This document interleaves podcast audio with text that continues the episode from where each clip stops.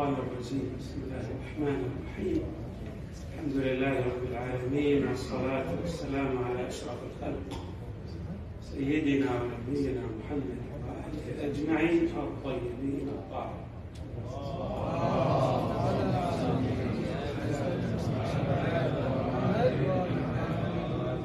قال الله تبارك وتعالى في القرآن الكريم ولا تخف ما ليس لك به علم. إن السمع والبصر والفؤاد كل أولئك كان عنه مسؤولا ولا تمشي في الأرض مرحا إنك لن تخلق الأرض ولن تبلغ الجبال طولا هاتان الآيتان. اجتمعتا مع بعض في القرآن الكريم. وهذا الاجتماع في القرآن الكريم فيه مقاصد. من أهم المقاصد الربط بين العلم والتواضع. القرآن له مقاصد وحكم مثل الصوم مثلا في شهر رمضان والدعاء. نجد مثلا بعض الآيات المرتبطة بالدعاء مرتبطة مع الآيات التي تتحدث عن الصوم.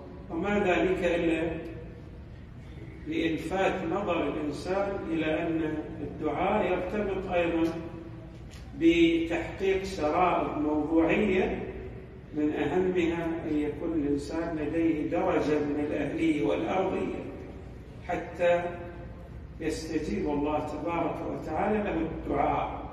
الدعاء يستجاب في كل حال لكن درجة الاستجابة لها ماذا اختلافات. متعددة. إذا العلم له ارتباط وثيق بالتواضع. أوثق ارتباط إذا صح التعبير.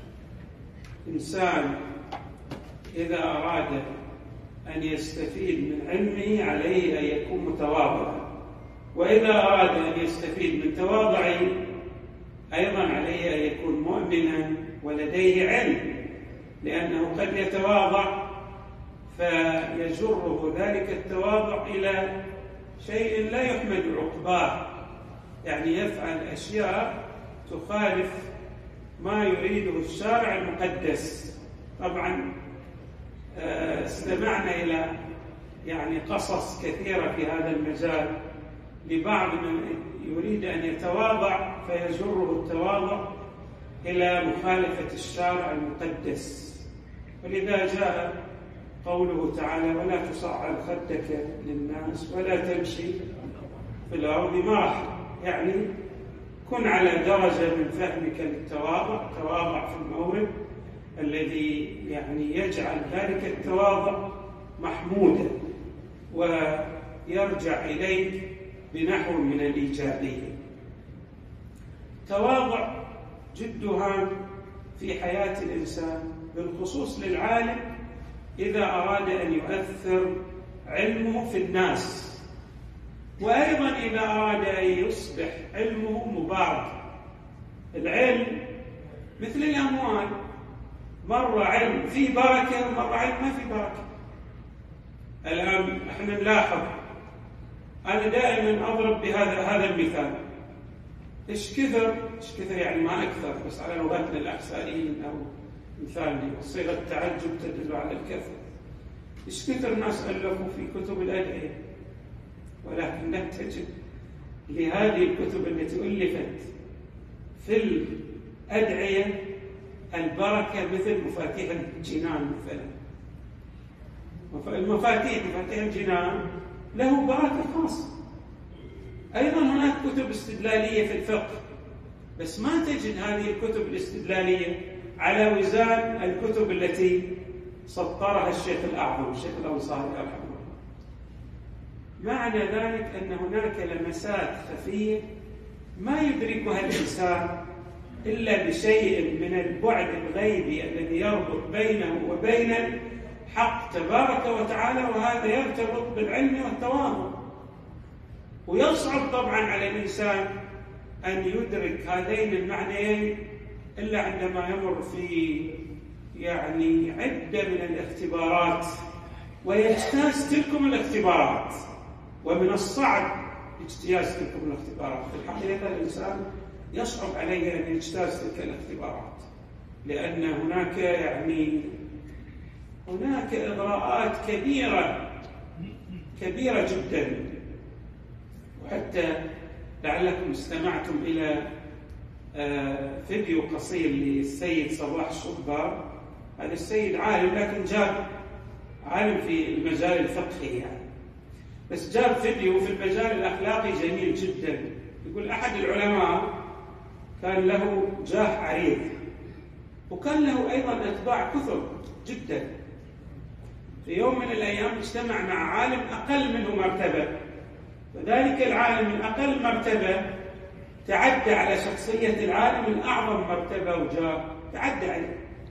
يعني قلل من قيمة ذلك العالم اللي هو أعظم في مرتبته عند الناس وأيضا في عالم الإثبات. يعني هو عند العلماء هو أيضا أعظم. إحنا لا نتكلم عند الله أيهم أعظم. مو نتكلم في عالم الثبوت باصطلاح الأصوليين نتكلم في عالم الإثبات. عند الناس هذا عالم أعظم. بس ذاك العالم الأقل شأنا تعدى على مقام العالم الأرفع. طبعا يقول أصحاب هذا العالم الكبير الشان أرادوا أن ماذا؟ يأخذوا بالثار. فهذا لهم يعني كل واحد يجلس مكان لا إحنا أحد يرد يعني. ما سمع لأحد من تلامذته بالرد على ذلك العالم الأقل شأنا. الفيديو موجود. آه يقول أنا لما تعدى علي هذا العالم الأقل شأنا يقول جات الأفكار شوفوا اللي يقول لكم الإنسان يمر باختبارات أفكار كثيرة لماذا لا ترد عليه؟ لماذا لا تبرز شخصيتك؟ لماذا ولماذا؟ فيقول أفكار فكرة تأتي يعني تأخذ بي إلى اليمين والأخرى إلى الشمال فيقول ما قدرت في الحقيقة أمسك نفسي لكن عرفت شلون أحارب الشيطان يقول قلت ماني إلا يعني خلاص. أقوم وأقبل يد هذا العالم الأقل شأنا ده العالم الأرفع شأنا. يقول لي الشيطان لنا خلاص لا تقوم. بس خلاص اكتفينا منك شوف الإنسان عندما يزداد تواضعا لله يحصن علمه. يعني يضع عليه سياجا. يصير العلم هذا لله تبارك وتعالى ويصبح مباركا. قال لها خلاص بعد لا تكون. إبليس الشيطان لاغواء الشيطان قال لا تكون خلاص كافي انتهينا ما راح نقول لك أي شيء. قال لا لا إلا بقول. قام فعلا وقب أخذ يد ذاك العالم الأقل شانه وقبله انتهى يقول عاد ذليك ازدادوا تلامذته ازدادوا غيظا وحنقا. تأثروا تاثرا بالغا قالوا بعد رضينا منك منك إنك ما ترد عليه ولا تقبل لنا أن نرد عليه. بعد ليش تقوم وتقلل من شخصيتك؟ قال لهم أنا لما هذا تعدى علي شفت أنا هذا علمي لله ولا للشيطان؟ فقلت أفضل طريقة. ليش أرد عليه؟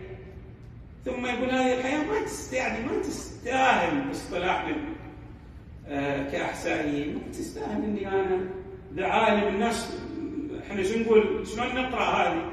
شوف الحسد بين العلماء كل واحد يضرب في الثاني. ما تستاهل الحال الواحد يرد على هذا. تعدى عليه خلاص. انتهت فترة برهة زمنية وتنتهي. يقول قالوا له إحنا يعني رضينا إنك ما ترد عليه. بعد تقوم تقبل يد يعني كأنك تسوي هو يعني صاحب المنصب الكبير. وصاحب الحق لدى الناس قال فليكن. ما ما هذا إيش راح يغير في الموازين الإلهية؟ ما راح يغير شيئا. المهم يقول علم تلامذته درسا. إحنا الآن نقرأ في حياة المسيح أنه كان ماذا؟ يعني يقبل الأقل منه شانا ويتواضع ممن هو أقل منه شانا والسبب يعود إلى أنه من أولي العزم من الرسل فيريد أن يبين أهمية التواضع للعالم أو للشخصية الكبيرة. ولكن أختم كلامي بروايتين هامتين كنت أريد يعني أن آه، أنبه على أهمية الروايات الواردة عن أهل بيت العصمة والطهارة صلوات الله وسلامه عليهم أجمعين إذ هي تعطينا المعاني الحقيقية كترجمان للقرآن الكريم. الرواية الأولى شوفوا هالرواية إيش قد فيها من الجمال والروعة. الرواية الأولى تقول هكذا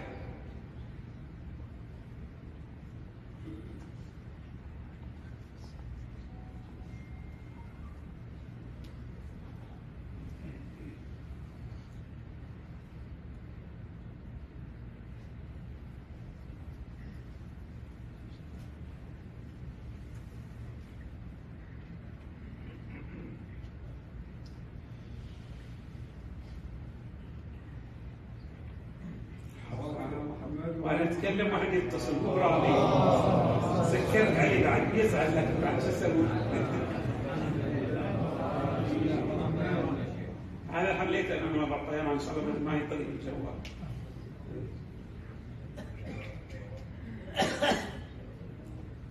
نعم.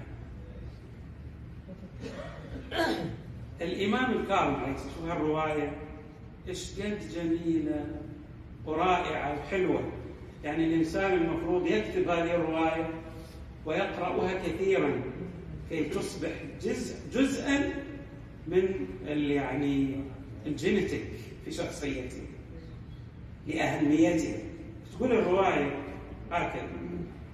عن الإمام الكاظم عليه السلام إن الله لم يرفع المتواضعين بقدر تواضعهم ولكن رفعهم بقدر عظمته ومجده. لا تتواضع فقط الله يرفعك بقدر ما تتواضع لا. الله يقرن وجودك بعظمته. يعني يصير لك قلوب. وقد لا تؤثر هذه الرفعة في العالم المادي الذي تعيشه في البرهة الزمنية المعاشة في الوقت الحالي. قد تظهر آثارها بعد مئات السنين. يعني الحياة مو هذه الحياة اللي أنت تعيشها حتى في عالم الدنيا. رواية جميلة جدا. بقدر تواضعهم ولكن رفعهم بقدر عظمته ومجده الرواية الثانية وأيضا هي رواية غاية في الجمال. خلاصتها شوفوا هذه الرواية. عن المصطفى صلى الله عليه وآله. ما من آدم إلا وفي رأسه حكمة بيد ملك. فإذا تواضع قيل للملك ارفع حكمته. يعني زده في حكمته. ارفع يعني ماذا؟ تجعل حكمته ماذا رفيعة قوية بالاصطلاح الفلسفي. الرفع هنا شنو؟ مو بمعنى الإزالة وإنما الزيادة اجعل هذه الحكمة مرتفعة. يستفيد منها في غاية الاستفادة. والعكس من ذلك وإذا تكبر قلال الملك ضع حكمته. قلل في حكمته. اجعل الاستفادة منها أقل. إذا الإنسان عندما يريد أن يستفيد من علمه يستفيد من علمه بتواضع. طبعا شهادة لله. كان في كل يعني في أكثر الأيام لا نقول في كل يوم بس في أكثر الأيام رغم أنه يدرس طبعا في الحوزة لكن لا يكتفي بعلمه من تواضعه وإنما يأتي للمتخصصين ويجلس وإياهم. فيقول يعني مثلا أنا فهمت هذه المسألة وأريد أن يعني أصحح فهمي. يطلب أن يصحح فهمه. ويقول أيضا أنا قرأت ذلك الحديث أو تلك الرواية ولكن هو يقول هو يعبر عن نفسه أكثر من مرة وهو يجلس معي في الحوزة يقول أنا جلست قرأت تلك الرواية بس تعرف يقول أنا على قد حالي يقول أنا من العلم. فأبغي أشوف فهمي للرواية صحيح أم لا؟